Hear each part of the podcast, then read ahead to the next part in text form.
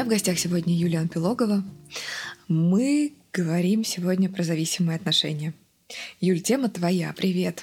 Привет, Вероника. Здравствуйте, дорогие слушатели. Я тебе сходу задам самый главный вопрос. Антоним зависимых отношений. То есть это с обратной стороны. Это независимые отношения. Мы к чему стремимся? Так, к эмансипации, к свободе, к максимальной такой вот я все сама, так что да, да, да, да. Тут самый главный такой встает э, такой теневой фигуры, встает главный вопрос. А если я сама все могу, если мне хорошо самой с собой, зачем мне нужен партнер? Это такой, на самом деле, очень важный вопрос, потому что э, раз у нас коллективно есть такой страх перед независимостью и перед автономией, туда тоже стоит посмотреть коллективно, потому что ну, у нас мы, мы все понимаем сразу, да, что ага, я стану такая независимая. То есть мы понимаем, о чем твой вопрос. Каждый интуитивно mm-hmm. сразу понял. А, и у нас, наверное, даже я бы сказала, что есть огромный страх перед этой независимостью, но э, в нашем с тобой профессиональном а, значении слова мы будем использовать автономию. Автономия как зрелость, как способность автономно, независимо от других, действовать, выполнять свою работу, выполнять свои э, обязанности и взрослеть, автономно взрослеть. автономия от э, свободы отличается чем? А вот она как раз на свободе и построена, на мой вкус. То есть если мы свободны в, в том, чтобы свободно думать, свободно чувствовать, свободно желать и добывать желаемое, то есть удовлетворять свои потребности, то есть это и есть автономия. Юля, а вообще вот это вот феномен зависеть, да, страдать в отношениях, Угу. Он а, про какую предысторию? Ведь это же не про стоп, не про там, ну как бы не, абс- не про абсолютное большинство или про абсолютное? Я, наверное, страшную штуку скажу, в некотором смысле такую обличающую для нас, для всех, для русских. Это такая наша национальная беда, и подавляющее большинство людей, жителей России, постсоветского пространства, знают изнутри, что такое зависимость, созависимость. Мы все в той или иной форме в этом культурном фоне росли для нас нормально иметь хозяина, условно говоря, да, вот для русского народа, иметь того, кто барян, вот как он скажет, зависеть да, от его решения. Для нас нормально там, царя иметь и зависеть от его решения. Для нас нормально иметь мужчину, главой семьи, и от его решения зависеть, потому что женщины не так давно получили права право голоса, право решать, право распоряжаться своим телом раньше замуж выдавали, пожалуйста, вот я решил, у тебя такой муж будет, сказал отец, и срок на руки передал. Это про что? А поскольку мы сегодня говорим в большей степени э, о феномене созависимости среди женщин, ну просто потому что это наша выборка основная, потому что женщины к нам обращаются больше, и они о своем страдании рассказывают более открыто, более прямо. Ну, во-первых, потому что чувственная часть жизни считается преимущественно женским, женской прерогативой. Да? Вот женщины чувствуют, а мальчики руками работают. Ну, мужчины да, руками работают, а женщины mm-hmm. про чувства. Я скорее хотела рассказать о том, что ну, вот исторические предпосылки, они таковы, что у нас и не было возможности опробовать независимость в том виде, в котором она пришла сейчас том, которым мы сейчас ее воспеваем и к которому мы стремимся. Вот эта автономия, так называемая, общинный строй, семейный строй. Мы все зависели друг от друга всегда. Даже поговорки наши русские, они про что? Про то, что один в поле не воин, да? А вместе нас э, не сломить, а по одному легко можно будет сломить. Есть куча притч и сказок на этот счет сбиться в большой какой-то конгломерат, чтобы друг друга поддерживать, да, или одновременно друг от друга зависеть. Вот это вот такой тонкий очень момент. И мы все сейчас пытаемся перейти вот на ту сторону, когда вместе ради чего-то, а не потому, что страшно. Угу. Очень много войн, очень много репрессированных мужчин нас оставили в таком дефиците мужского, что женщины стали воевать за мужчин. Ты в своем вебинаре тоже об этом рассказывала. Да? Вот такая, вот такой у нас да. исторический культурный фон, что мужское население на, на вес золота, хоть какой, но мой, пьет ничего страшного, лишь бы дома был мужик. Бьет, главное, значит, любит. Да? То есть все хорошо, все окей, лишь бы был. При этом мы оставляем в тени как будто тот э, фон, а что с мужчинами происходит, когда на них возлагается такое? Когда на них вот э, чуть ли не роль мессии в семье возлагается. Он придет и спасет. А, а все вот эти красивые пронзительные песни, которые по большому счету болью пронизаны, любовной болью, а, одинокая женщина, плачущая у окна. Нам всем этот образ знаком. А вот это вот писать письма и ждать ответа от своего офицера месяцами, ну, тоже ведь про это. Про то, что есть кто-то, кого я жду или на чье расположение я рассчитываю, в это время отказываясь от своей индивидуальной жизни, от своей личности, отказываясь от того, чтобы становиться собой, по большому счету. Да? То есть становиться взрослой, я бы даже добавила, становиться ответственной взрослой. Вот так. Но это во имя чего происходит? То есть какое обещание? А придет мужчина и все сделает за тебя. Он придет и приведет тебя к счастливой жизни. Он придет и приведет тебя туда, куда ты должна попасть. То есть как будто реализация твоя будет достигнута в семье. В, сем... а в любовных деле? отношениях. А сейчас То есть вот вообще про реализацию. Вот это вот уже очень интересная тема на самом деле. И это та самая тема, о которой, в общем, хочется говорить громче всего. Ради чего обращать внимание на созависимость, ради чего обращать внимание на такие какие-то зерна зависимого поведения в себе. Ну, потому что пока мы волей-неволей занимаемся построением отношений, это очень важная часть жизни – Отношения, я не хочу их обесценивать сейчас, потому что может прозвучать, что отношения чему-то вредят, но совсем нет. Отношения помогают развиваться. Отношения – это прекрасный, блестящий, замечательный, ценный, важный урок любви в нашей жизни. Но ведь в тот момент, когда мы во главу угла ставим свое условно говоря, свое замужество или свое парное бытие, мы в этот момент отказываемся от того, что в нас заложено еще а заложено в нас очень много. И вот как раз середина жизни, она про продуктивность. Что вообще мы в этот мир можем отдать? С кем мы можем стать? Какие мы можем придумать проекты, сколько, сколько детей мы можем родить, э, сколько мы можем подкастов записать, да, какой след мы можем оставить здесь на Земле, будучи собой, вот в этой именно форме ты уникальна, я уникальна, ну, что-то мы же можем этому миру дать, да, и каждый из слушателей наших уникален, он что-то тоже может дать. Тут главное тоже вот не, не свалиться вот в эту историю популярной такой духовной канвы, да, когда говорят, у каждого есть свое предназначение и прочее. То есть не надо иллюзий на этот счет, что это как-то легко, красиво, звонко, и вот тут прям вас на крылышках ангелы подхватили и понесли к реализации. Это та же самая мечта о добром волшебнике, как и мечта о мужчине, который придет и что-то там сделает.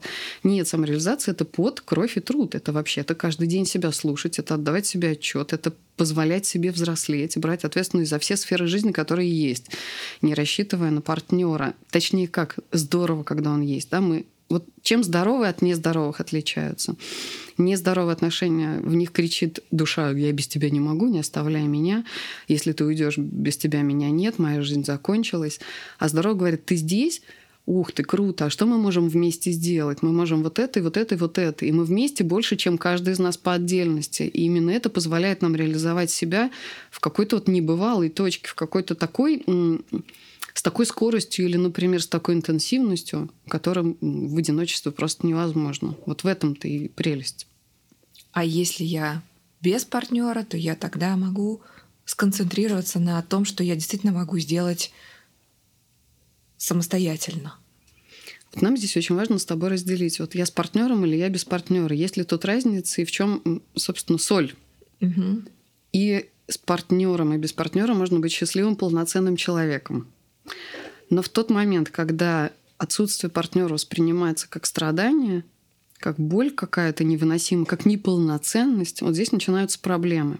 Потому что тогда мы придаем этой части жизни какое-то главенствующее, доминирующее значение, и тем самым подменяем этим все остальные задачи. Мы буквально начинаем буксовать в отношениях, буксовать в одной единственной теме, забывая о том, что мы гораздо больше, чем. И мы пришли для гораздо большего, чем быть в паре. Ты можешь привести очень бытовой пример? из практики, из а, ну, твоих кейсов. Как, как это буквально выглядит? Вот Хорошо. тебе девушка. Да, да, и она говорит, ой, мне так плохо, он ушел, опять меня оставил, я вся плачу, тут э, рыдаю, ничем больше заниматься не могу, похудела на 10 килограмм, есть не могу, спать не могу и прочее. Я, например, могу раскручивать эту тему, задавать вопросы, а что на самом деле вы чувствуете. И вот а, когда он приходит, он говорит, я так его люблю. А потом, когда я задаю вопрос, а что происходило между вами, а когда вот так он поступил, он говорит, о, это было очень обидно, а когда вот так он поступил, а это было очень больно, а вот это, когда он сделал, что с вами было. Вот здесь, например, вот он уехал, бросил там меня где-то на, не знаю, на празднике, на дне рождения одну, или не пришел куда-то, где я его ждала, не предупредив об этом. Это было очень унизительно, например. И когда вот так мы собираем а, какой-то список чувств, которые на самом деле она испытывает, до любви мы добираемся в двухсотом пункте – ну, я сейчас огрубляю, понятно, да, чтобы немножко показать ну, соль того, что на самом деле отношения пропитаны болью и страданием. И в некотором смысле вот то, что э, это то, что называется термином драма квин. Только в европейском, американском сообществе, где психотерапия там, да, и вот э, забота об отношениях, это такая история с более чем столетняя история. У нас нет. У нас это, это свежее. Это то, что мы проживаем и создаем сейчас. Это поле здорового, да, здорового отношения к себе, к партнеру, к браку. Там термин драма квин довольно уничижительно звучит. Это такое оскорбительно даже, типа ну, драма квин. А высмеивают. У нас это почти что гордо звучит. Я драма квин, да? Это, Ой, на себя примеривают с удовольствием. Глубоко чувствующая. Это, да, для нас mm-hmm. это значит глубоко чувствующая. И я возвращаюсь вот к этому нашему культурно-историческому контексту. Мы так устроены. Нам страдать вот что такое богатая русская душа, когда мы слышим этот термин? Это про страдания. Нам, когда все весело, интересно, когда все ровно, когда отношения, так скажем, благополучные. А что там делать? Хочется сказать, это же так скучно. Он такой хороший, что мне с ним скучно, говорит женщина, о которой я, которую я сейчас привожу в пример. Да?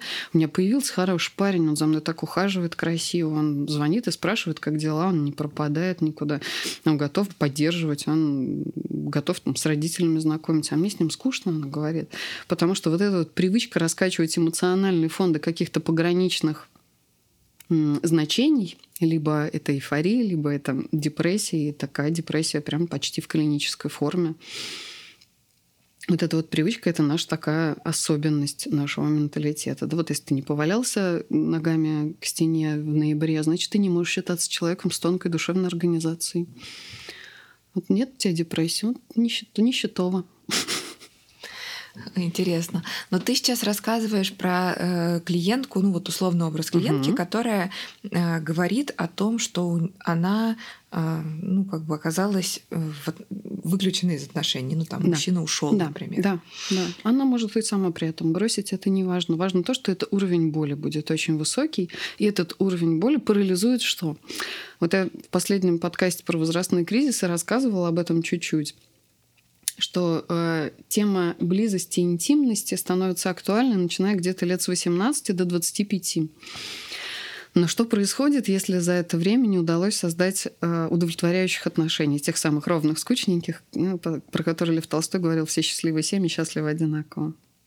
Это не удалось, значит, из раза в раз попадают, например, в сценарий один и тот же.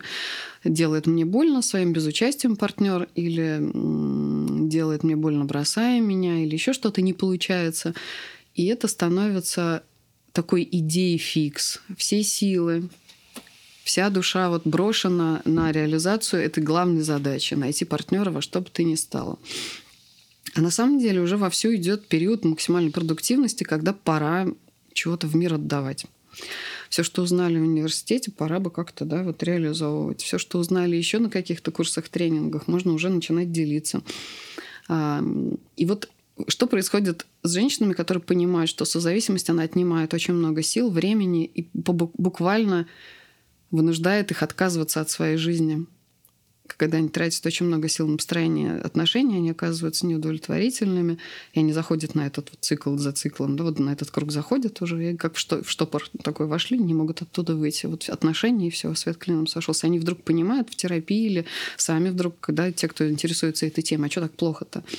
Они понимают, что душа от вообще другого хочет. Они понимают, что у них есть они, они понимают, что у них есть своя какая-то цель, у них есть свои таланты, у них есть много чего, что они могли бы делать. И поворачиваясь к себе в этот момент, э, обратно можно присвоить себе вот это право своей жизнью распоряжаться, своей энергией распоряжаться, распоряжаться тем, что нам тут отпущено. А продуктивных лет не так много. Есть, да, такая страшная, страшный календарик мне в интернете попался. Называется «Календарь прокрастинатора». Там 90 лет жизни — раз, разлинованы, там, ну, раз, раз, как это, раз, расчерчены на квадратике, и распечатать это можно на ватмане, повесить себе на стеночку и каждую недельечку зачеркивать. Посмотрите, Ой, сколько кошмар. осталось. Кошмар жуткий. Так вот именно с этим и стал, вот именно с этим не хочет сталкиваться зависимый человек, с тем, что он пришел, его время земли, на Земле ограничено, его возможности продуктивного, э, здорового функционирования тоже ограничены, и хорошо бы успеть сделать многое за это время. Но от, от страха перед жизнью, от страха перед несостоятельностью перед жизнью, что меня что-то да не получается, предпочитают зависимые люди бежать э, в разные формы зависимости, алкогольную, наркотическую, игровую. Вот вроде спас мир, да, там в игре, ну, вроде как на сегодня э, задачка решена. на работу можно сходить. Сходить так, что, например, не 20 там часов проводить, а все 23. И вот откуда шуточки эти появляются про то, что я хожу, хожу на работу, а мне денег что-то все не хватает, не хватает. Наверное, вы же вычитают за проживание на работе. Да? Такая была шутка. Но это для тех, кто не чувствует удовлетворения, не чувствует контакта с собой в работе. Вот зашел туда и в штопор, да, вот очнулся, хоба, вечер пятница. И в отношениях так. Угу. И ровно то же самое происходит в отношениях. В зависимости от другого человека это такая же форма зависимости, как и любые другие. Сексоголизм, работоголизм, алкоголизм и наркомания. Только в качестве вещества здесь выступает вот этот уровень кортизола, уровень э, гормональный, да, который э, вызывает эти пики эмоциональной эйфории, депрессии раскачивать тем самым вот фон эмоциональный до нездорового, до непродуктивного, когда больше ничего делать не можешь, кроме как лежать коленками к стене. Какие есть инструменты, которыми ты могла бы поделиться с нашими слушателями сейчас? Ну вот если я слушаю вот про меня, реально мне простые отношения, спокойные отношения, ну как будто бы все, вот это готовьте мне гроб, я уже лучше лягу и умру, uh-huh, да. Uh-huh, uh-huh. А Куда смотреть, с чего себе возвращать? возможности. Ну, про эту тему никто не любит слышать ответы. Потому что что вообще в мире созависимого человека происходит? В его мире есть очень много иллюзий. Например, что существует какой-то добрый волшебник. Это тот человечек специально для меня.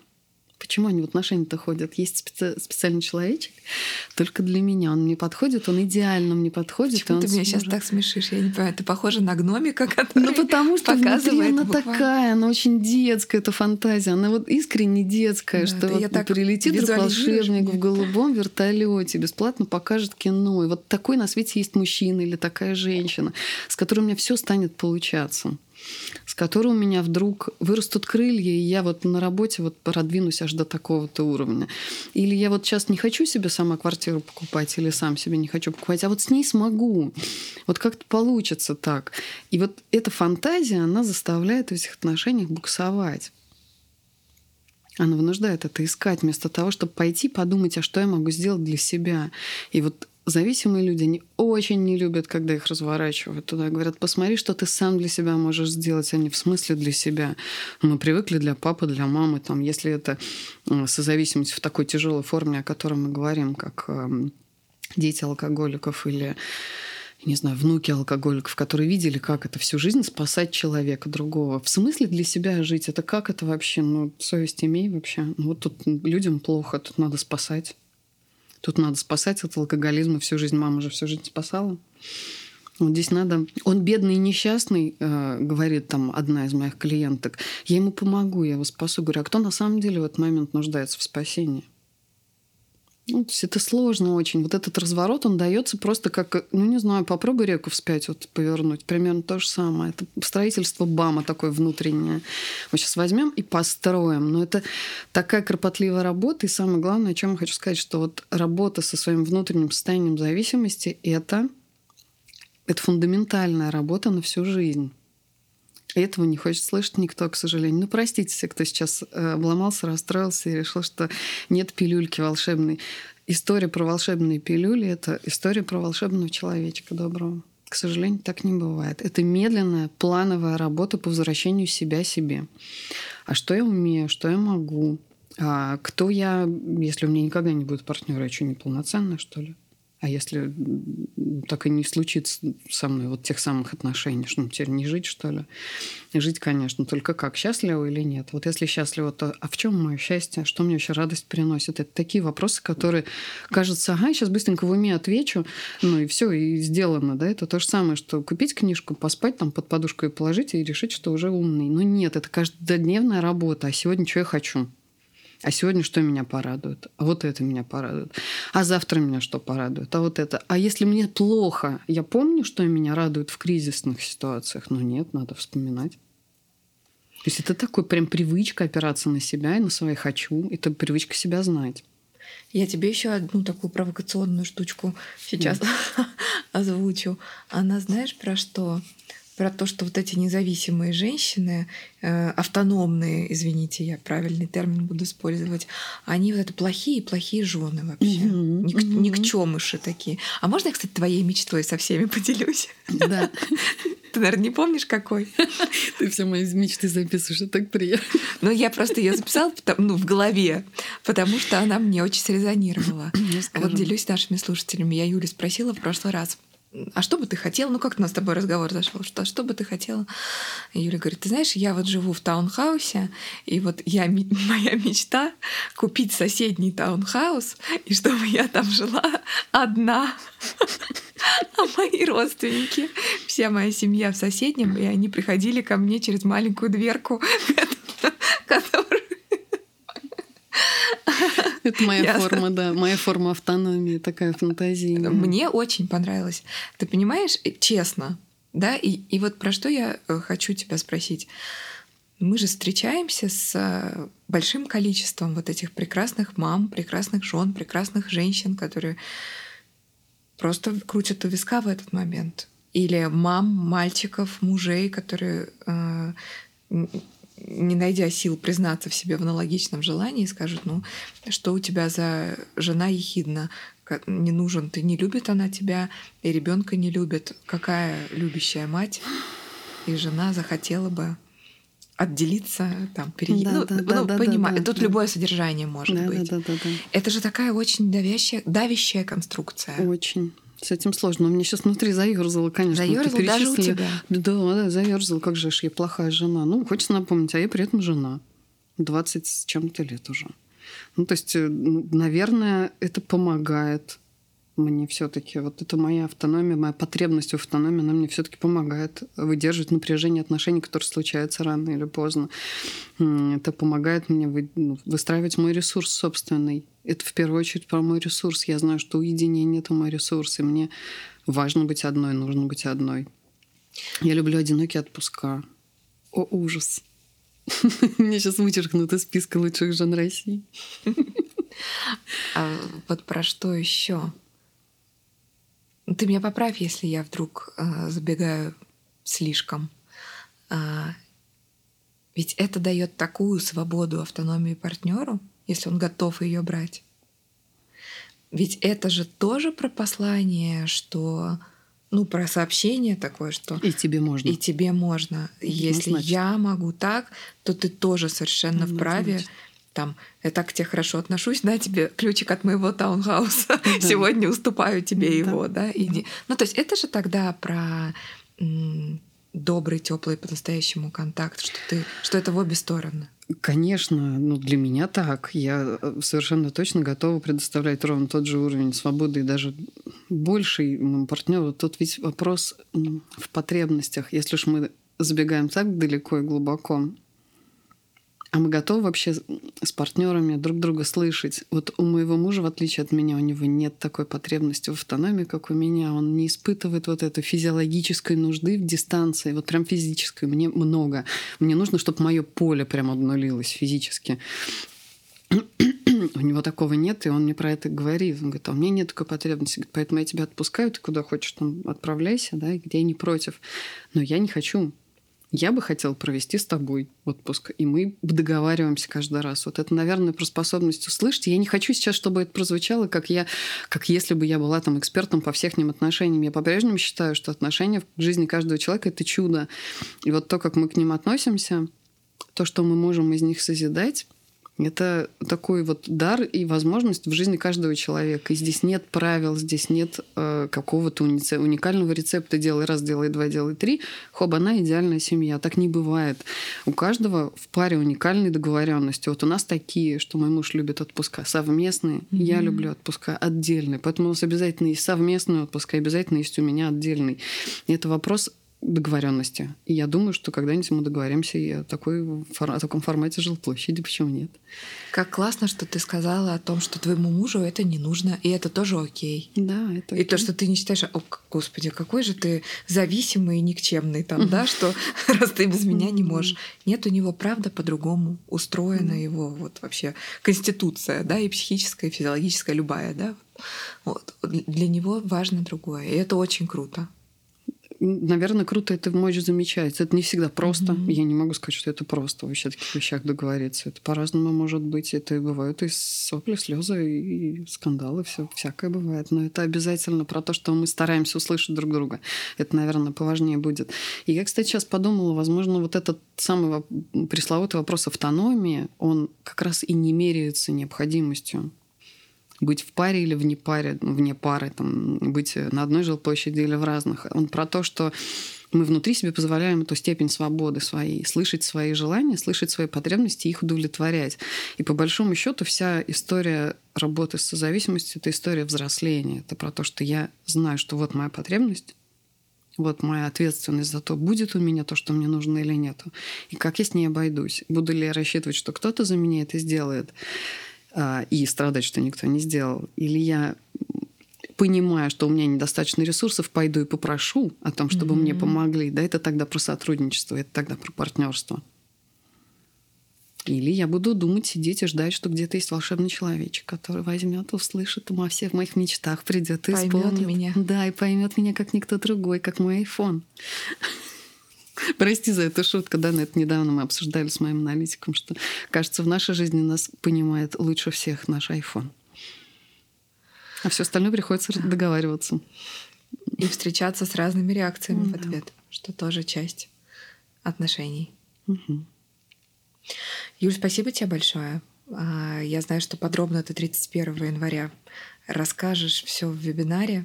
Я без да. тебя, точнее, ты зачеркнуто себя не могу. Да. Буду, буду рассказывать там и давать упражнения. Там мы чуть больше и подробнее остановимся на том, а как, как себе помогать. Потому что, как мы знаем теперь, да, это такая наша всеобщая тема. И с ней есть всегда над чем подумать и, и как с ней поработать. Поэтому приходите, буду рада вас видеть на вебинаре. Ой, я с удовольствием. Я буду. Спасибо, пока. Пока.